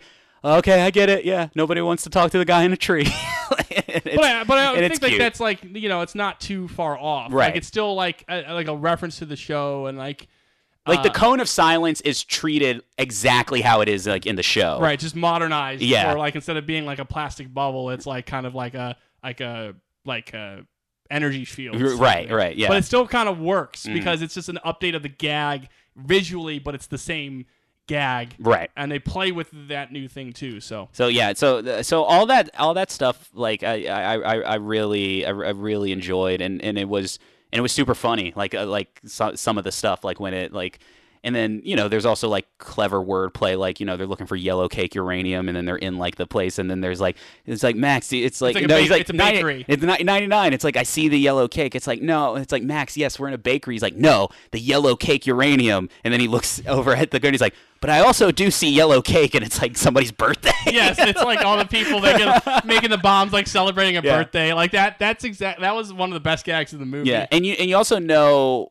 it's funny like what separates like this type of spy parody from and and that's something why like something like the nude bomb kind of seems a little bit off um, brand for Get Smart because for the most part, Get Smart the plans and the supervillain plans were actual supervillain plans. Like it was all played with a veil of like comedy. Right. But for the most part, it's like yes, we're gonna blow up the Statue of Liberty or we're gonna like steal this Duchess for a ransom. So like it's not like Austin Powers where it's like I'm gonna get into like a penis shape like uh Right, like yeah. a thing and freeze the world. Right, like you'll have like the big like you know like in the pilot episode we watch like it has like the big like and like heat ray and they're gonna destroy the Statue of Yeah. Liberty, but it's still like you know that's not too far off from something like a Blofeld would do, Right. Uh, to an extent, And then this one is like um Siegfried played by Terence Stamp. right, Uh, Who, who's also we didn't mention is like a recurring villain Yes. in the show itself. the actor who plays the original Siegfried makes a cameo in this movie as one of the cars that Max tries to stop. Like Yeah. the older guy, he's like, "What are you doing in the middle?" And then he gets hit by the car. That's like the original Siegfried. Siegfried. Um, so yeah, so they so they do that, and like you know, his whole plan is like you know, control or chaos wants you know, it's a ransom plot. Like they they want like like this many like billion dollars whatever and then like and then they're like oh you have to meet our demands and then the plot is like they're going to set off a bomb um in Los Angeles. Yes. uh, which also had a funny joke that I did like was when he's like he's like oh it's like it feels bad about all the movie stars. And Terence Stamp in his very Terence Stamp way is like yes what will we do without their sharp political commentary? And I was like that one I liked. I like that joke. Yeah. um so yeah that that, and that so it's funny. like again like the that's like kind of the villain plot. And then basically it's like you know the whole kind of plot with the characters is that maxwell smart is like an analyst and like the best analyst Mm-hmm. like he's like so overly detailed and everything and he wants to be a field agent like he idolizes the rock who's like the, the agent 23 like the best field agent and so essentially like someone attacks control and all the agents have been compromised except for 99 who had just had her face changed and Maxwell Smart because he's not an agent. Right. So basically they're the only two left that can investigate like who like you know who blew up control mm-hmm. and like what the larger plan is. Right. So they they're sent off to Russia to like, you know, figure all the shit out. Yeah, the, the thing I will say about the movie is like the plot of the movie is one I you, you kind of accept. Like it, it really it is the obvious. It's an obvious plot. It's everything about it is exactly what you would expect a 2008 Yeah, version of this movie to have. and I, and, I, and by obvious I don't mean a predictable plot, even though some of it is. It, it's just like the choices are kind of like I hate to say it, but like the uninspired version, like okay, like we're gonna make it an origin story, and he's an analyst who wants to become a you know thing, and you know even though we know that him and ninety nine are gonna get together at the end, we're gonna make her the competent one, and he's like the idiot, and you know, and then they're gonna get so like a lot of And- like and- the and choices like, you know, to Mm-hmm. like obviously, like he likes her, and like she like is like, like stop being like, yeah, you stop know, being an idiot, stop like being an idiot. I'm better than you, But then they kind of yeah. have the charm, but then like, oh, they have a falling out, and then Yeah. uh, like, you know, Yeah, this is something I, I did, especially after watching the pilot, is that I did miss, and I, and obviously there, there is a criticism to be laid. This isn't the first movie to do this, but there is a criticism to be laid where they kind of do the thing where it's well-meaning, where it's like you know she comes in and she's like super competent and objectively better than him. And um, you know, and the whole thing is like by the end, he hopefully is gonna like you know either mature, or, like show his Or prove himself. prove himself. You know, there's a criticism to be laid is that that kind of can lean into, you know, the problem with something like that is that the audience, unless like you're going straight Michael Scott from The Office, Yeah. uh, where I think the the beauty of that show is like the show clearly lets you know that he's an idiot and you like him just because he's the lead of the show. You're like they kind of always play it where like you know you can be malleable about how much you like Michael Scott at any point. But like when you like watch something like Max, like you love Max, Yeah. and you know that he's going to be the hero at the end of the day, and you you want to see him succeed. So you kind of in in a way shoot yourself in the foot because then your your Anne Hathaway character can just come off as shrill uh, because you're like well you, you feel you like you know she kind of comes off as annoying because you know this is this guy is good Yeah. like you just know that's how it's going to play out Yeah. so I I you know I don't necessarily always subscribe to that because I think that usually the movie that's more of an unfortunate uh uh, result where the movie is like leaning into like okay he's just being silly and like she is actually like competent um but i will say when i watched it to this day what made it much more of an easier pill to swallow is maybe it's because i'm like a big get smart fan So I know like, oh, these two are going to get married. So I kind you kind of look at it as like, oh, this is like a like a like they're kind of like having these marriage quarrels like already already. Yeah. So, you know, I get if that wouldn't work for everybody, but when I first saw the movie, it didn't bother me as much because I know like, oh, all this is going to end with like them getting together. I think for me, what makes it work is the fact that they do.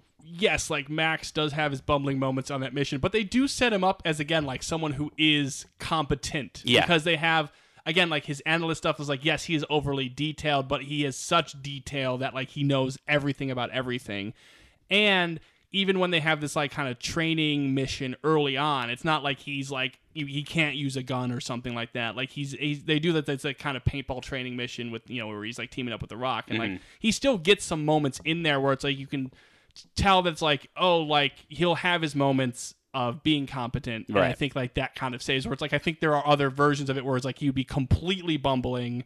And then like kind of fall into Right. the the the competency. Um, Yeah, I- I- and and I think it's just one of those things where, again, I just think it's just based the the basis off of it being Carell and Hathaway. I think kind of makes it work in that sense, and that, that I feel like I, I I feel like I understand. I I- I definitely kind of agree with that. Where it's like yes, it's like kind of the very like. She's like super serious and super competent, and then like you know, just, Like she- she's an asshole to him and Right. like thing yeah. like the first time they actually meet, like she, you know, it's like he doesn't even know she's an agent. Like she, he runs into her when he's like looking at a dog he wants to buy, you know, because he didn't, he didn't, Mm-hmm. Fang, who is the the name of the dog from the show. Yeah. This is great. uh, because like he didn't get the promotion to agent because he's so useful as an analyst, Yeah. type of thing. And there is that kind of element, and it's again very that 2008, like 2000s model, I think, especially of that type of relationship. Mm-hmm. Sure. But I just think like once they actually get on the mission and like you know Carell kind of even showcases it's like you know they go to like a uh, a restaurant where he knows that these people meet and Mm-hmm. and like she's kind of impressed by that and even like later when they're when they're like sneaking in it's like there's they just give them enough where it's like it's not like that for too long I think that there's like there's elements of it that kind of pop up throughout but they still kind of give Carell enough of those moments and Maxwell smart enough of those moments to be like you see the relationship like going on Yeah, I, I see what you mean. I, I think if I were to have my way, I would have preferred at I mean yes at the most I would have preferred it to be a little bit more like the show where oh 100%. at least she's like maybe more of like like an approachable like you know kind of like dorkish character um but I'm- it- it's not even that you know what you know what my biggest thing is Anne Hathaway's fine in the movie. Yeah. She's also doing that thing where she's really not playing a character. She's just like acting. She's acting. Mm. Yeah. But she's really not. She's just kind of playing like I'm Anne Hathaway in like an action comedy. Like the thing is like for the most part, she's the only one who's like I'm a serious adult in this like comedy and that who lightens up.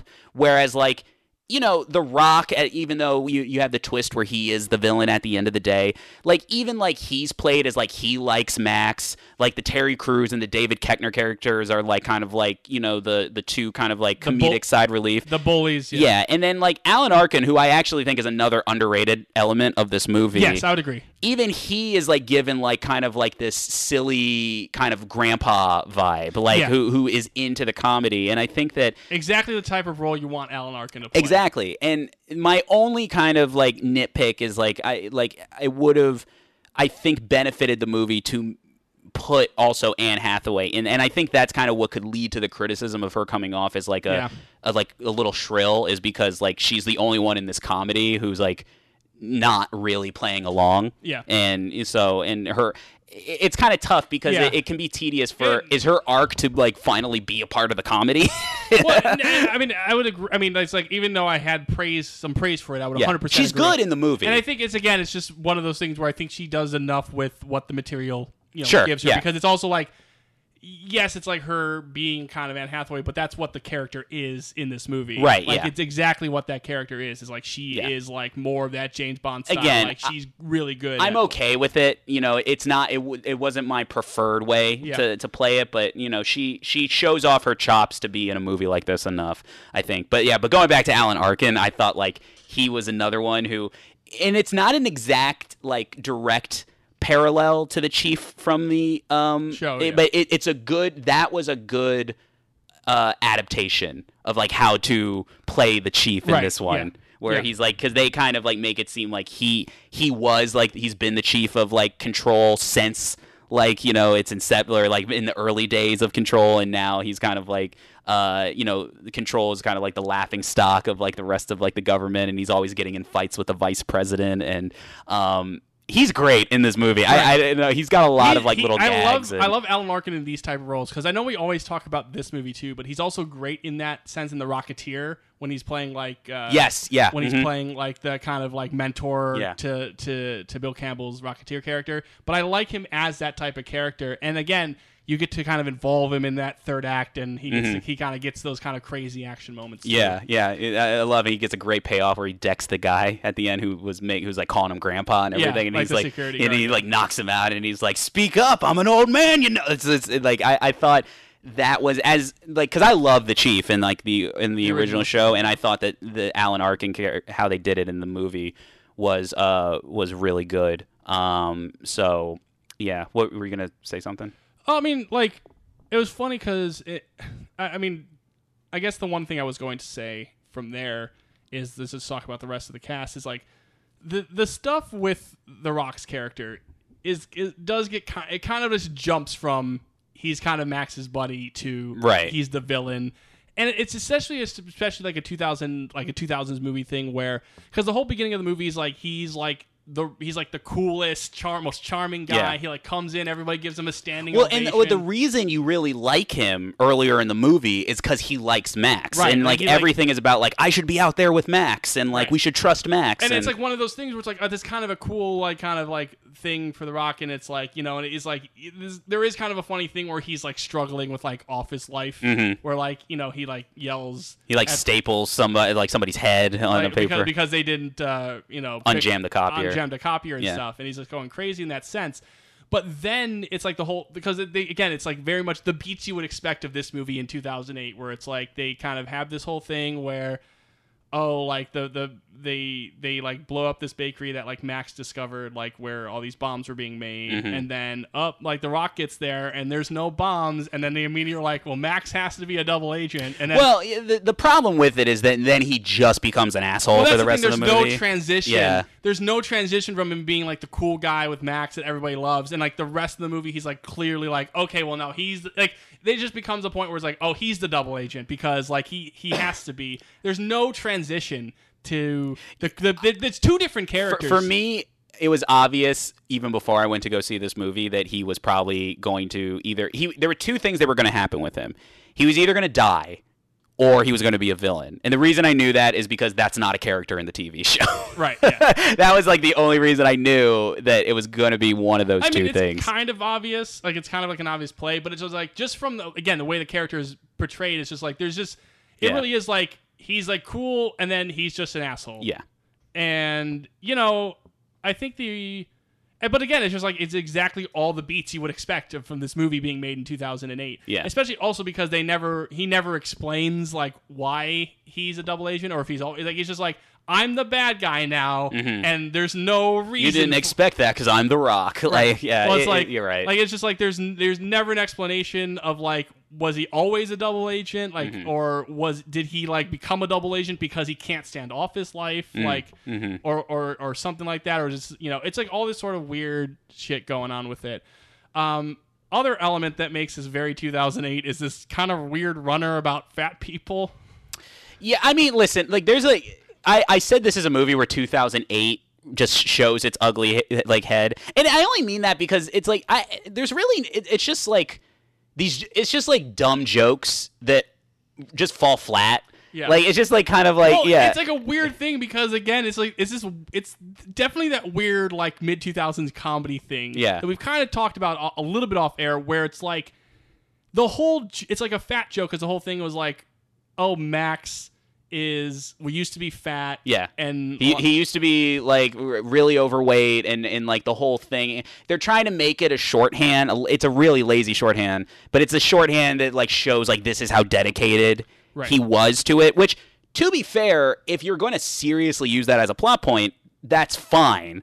But you know, it, it, it is also kind of this running gag that they also don't they they commit to and don't commit to. Well, the whole the, the whole thing about it is like obviously when they first show the training session, Yeah. like there's a flashback where it's like he was like really fat, and so it's like he's in like you know it's like a like huge overweight fat suit. And Yeah. He's like you know you know bumbling through an obstacle course and stuff like that. Yeah. Well, it, it's it's 2000 it's 2000s slapstick. It, it- it's like But it's then- the same thing with like people like they get hit by buses. Like there's like jokes like that in this where the guy's like in the middle of a road and then a bus like Yeah. does like a chroma keyed like like hit the guy like you know on a matte painting. So it's like it's a lot of like the, dumb I, things I like always that. found the weird thing about this fat thing was like, obviously, like when you see him, like it's like, oh, it's supposed to be funny because he was fat, Right. And then later in the movie, he like has this dance with a very large woman, but he's like, the whole point is like, but the, the, the whole point is like, no, like big people should be treated as equally, Right. Like we we should we we should respect. It's it's like, like that weird 2000s comedy thing where it's like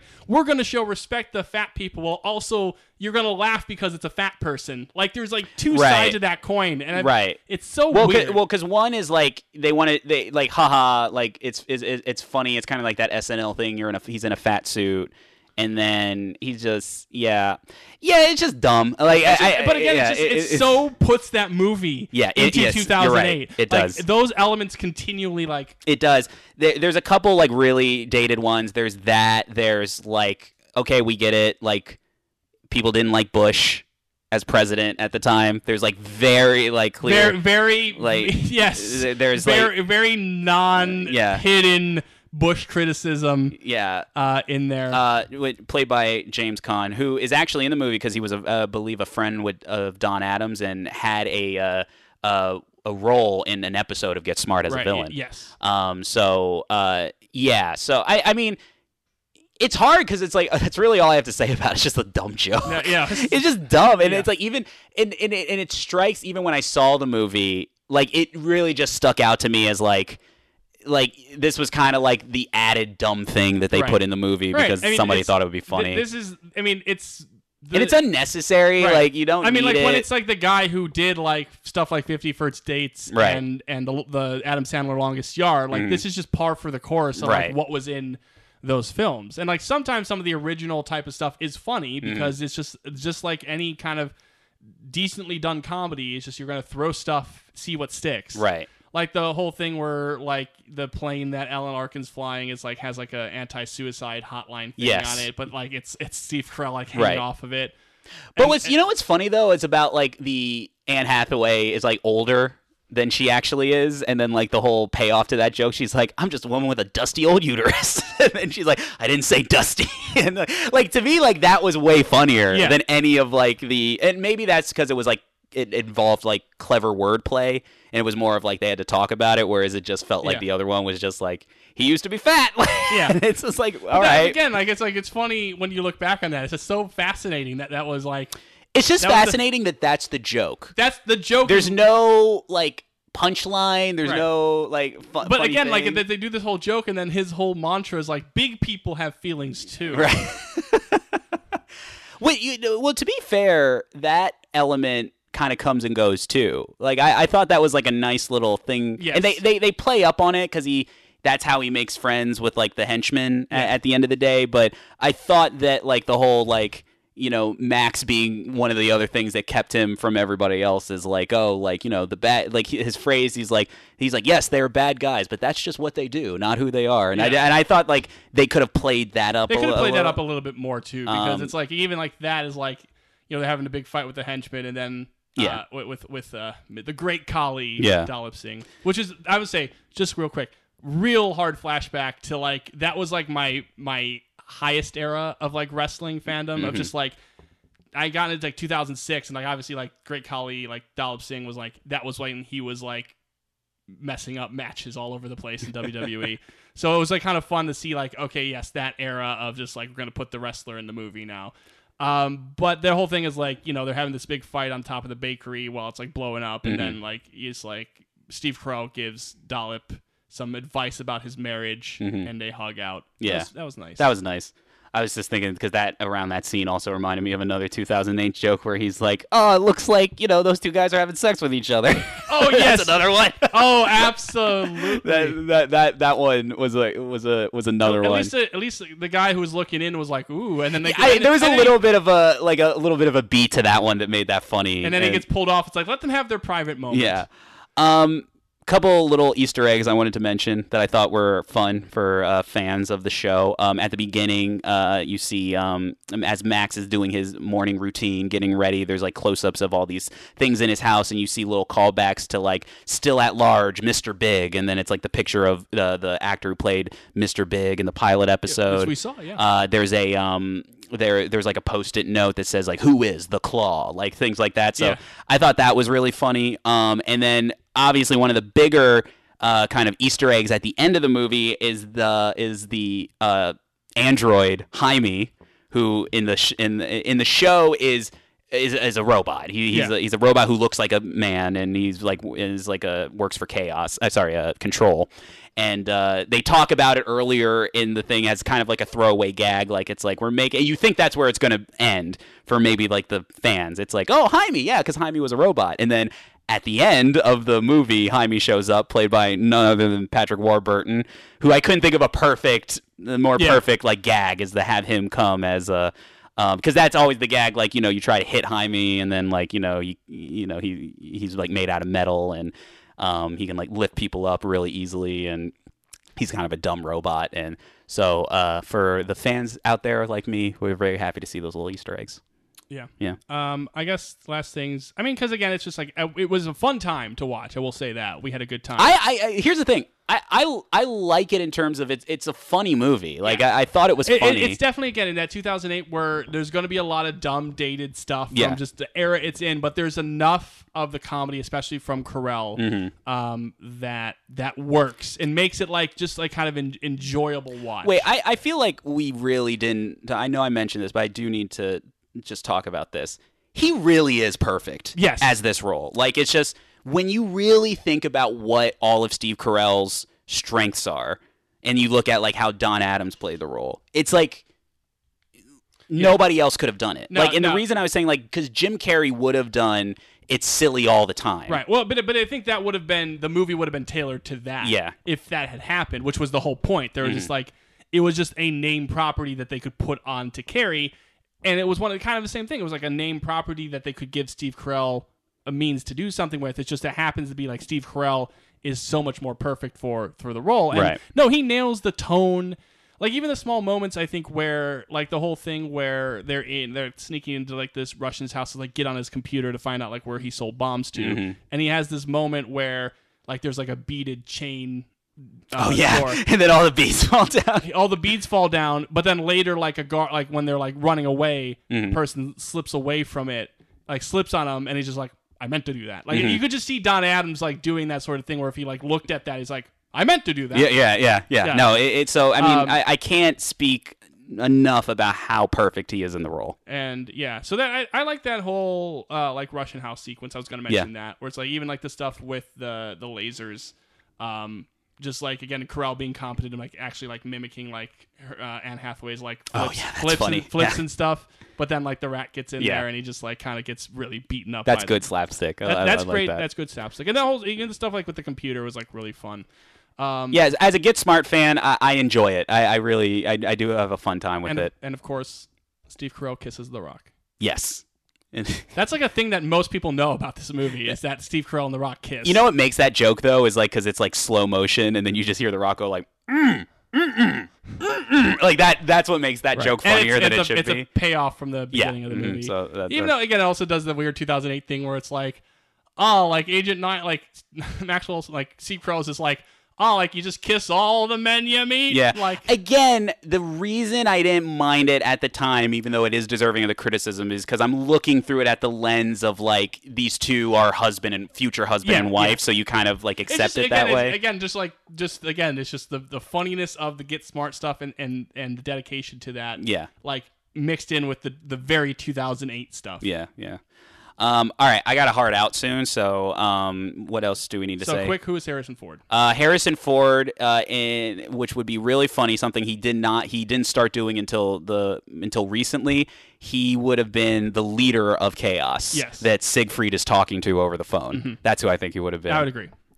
All right, so the movie comes out in 2008 and uh, mixed reviews 50-50 essentially. that- that I mean, sense. Roger Ebert liked the movie. Um, it was basically like most people who liked it was like, this is a pleasant surprise. And most people who didn't like it was like, all right. Yeah. Like it wasn't like most, no, it was like, it was fine. Yeah. Uh, but very it would definitely not be a comedy I would like go to bat for. But No, no. yeah, it's Um, it- it's fine. But uh, it was successful at the box office with a uh, total gross worldwide of 230 million, which is pretty good for a comedy Mm-hmm. of that era.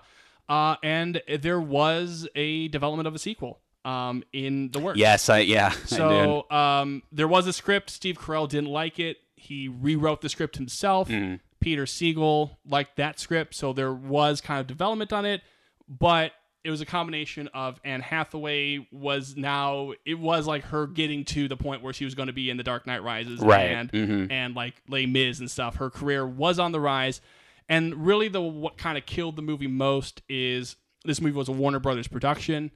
Uh, Alan Horn was a big champion of the movie. Yes. got it got through, and then right around this time he left for Disney to uh, achieve his dream of remaking every Disney animated movie ever made. uh, so uh, basically, like even like Peter Segal was asked in 2000, uh, 2019, and it was just like, yeah, it's definitely not time for a sequel at this point. yeah. Like it's just it's way past that It, it, it is to the point where it's like I would listen. I would love to see this this come back up again. Um, and I, I think I'm thinking like Netflix series, something could- like oh, that. a definite. This could definitely be like a streaming service deal. I, I definitely think this would definitely. You know what's funny is that Steve Carell could still do it. Right. Like he, he would still be great at it. Yeah. Like even even to this even to this day. I mean, you would need to get like, you know, I'm I'm trying to think of like maybe like one of the SNL like like um you know uh, like alums that are, that are like There's plenty of them. yeah yeah I'm, I'm thinking like that except not not Kristen Wiig Kristen Wiig's like the obvious one Yeah. she could do it uh, as 99 but Yeah. like um that that would be that would be fun um but uh yeah so So and it's just a point where you know it's still the the people, uh, you know, just remember this movie exists. But the more the Yeah. the more legacy of Get Smart is the original show. Yeah. Or I think it's like because it just real quick.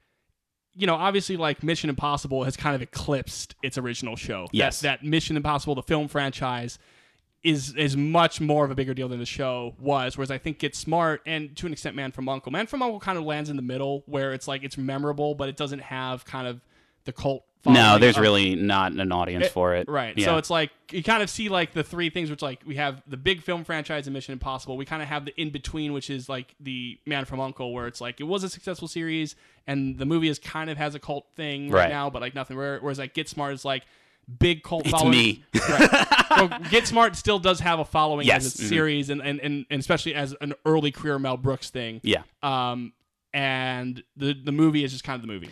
Yeah, it, it, it's really hard to like. I know this is the obvious thing, but then it's just like, how would you do get smart? And it's really easy just to say the Lord and Miller way. Yeah. like it just really is easy because it's like because yeah. you're right because if you look at it, they're like the only ones who finally made a movie that you kind of that is really fully like kind of this movie like this 2008 version but without the 2008 stuff Yeah. It- it's like it's really easy just Yeah, to kind of like land back on that, that one 21 Jump Street really like changed the game on Yeah. these like old TV adaptations because we had a lot of the like the 2000s like was full of those like the Charlie's Angels and Right. Josie and the Pussycats and and the all that sort of stuff like there was a big kind of attempt and and I think like 21 Jump Street really shifted what people can think about those types of shows and and adapting them where it's like oh we're, they are going to do the crazy thing about them. Well, Nick, uh, we we did it the again. The old we sit down and watch a movie and sit down in front of microphones and record an episode talking about it. Trick. That's a running gag. We, that's a running gag we didn't talk about. Yeah. I had to get it in there. the, the old that's another running gag Yeah. of the show and it's in the movie too um. So uh, yeah. So uh, uh, that's it. Um. chuck norris with a bb gun Yeah. That's another thing that dates it back to 2008 is that they were joking about Chuck Norris. Um. All right. Well, that's uh that's good. Anything else? Yeah, so um, whenever we get back on the mic for another Bond episode, Mm-hmm. it's going to we're going to take a look at the other side of spy film, which is a mo- the more serious spy work, the more grounded in the actual Cold War Mm-hmm. spy work. So we're going to take a look at uh, in another early '60s uh, movie, uh, spy movie, uh, "The Spy Who Came In from the Cold." Cool. Sounds good. Sounds cold. Yeah. Um, until then, next time is going to be a Godzilla episode, not a Bond episode, in which we will continue a Anne Hathaway streak. Yes. Because It is September. Anne Hathaway month. Yeah, it's September is the month of Hathaway, and uh, we are going to be looking at the kaiju drama film uh, Colossal. I am looking forward to it. I actually have not seen this yeah, one. I'm, so. I'm, th- th- th- this I I think this uh, this month is filled with movies that um, I will enjoy talking about. yes. So Uh, do you think we can get Anne Hathaway? on on the podcast, Yeah. um, no, What's absolutely she, what's not. She do- what's she doing right now? I don't know. What was the last thing she was? See, now it's funny because now she's being in movies where she's being silly Yeah. again. Like she's being in like Well, 'cause she had- movies with Rebel Wilson, and she's being in Oceans, like eh, like whatever the last Right. Oceans movie was, where she was like being like a big character, and Yeah. You know, it's funny. She she had to get it out of the way. She Well, had to get her being serious out of the way. She just had her kid. Yeah. I think she's back in the movies yeah, now. yeah. Right now, well, she had a kid, so where's she going? Just get a, hop on hop on Zoom. Exactly. Yeah. That's what I'm saying. What are you doing, Like, what- What's she doing? Get on the podcast, Ann. Um, all right, so that's it. We're done. I'm done. You're done, and just plug away. bonzillapod at gmail.com. Um, if I don't know if we've ever gotten any emails on that thing, but um, you still can. Uh, we can find us at twitter.com slash bonzilla77, facebook.com slash bonzilla77. Like and subscribe on iTunes and SoundCloud. And share with your friends now that we've, we've got an endpoint. They, they have a whole series to listen to. Yep. All right. Peace. Bye, everybody. All right, that's it. Get out of here.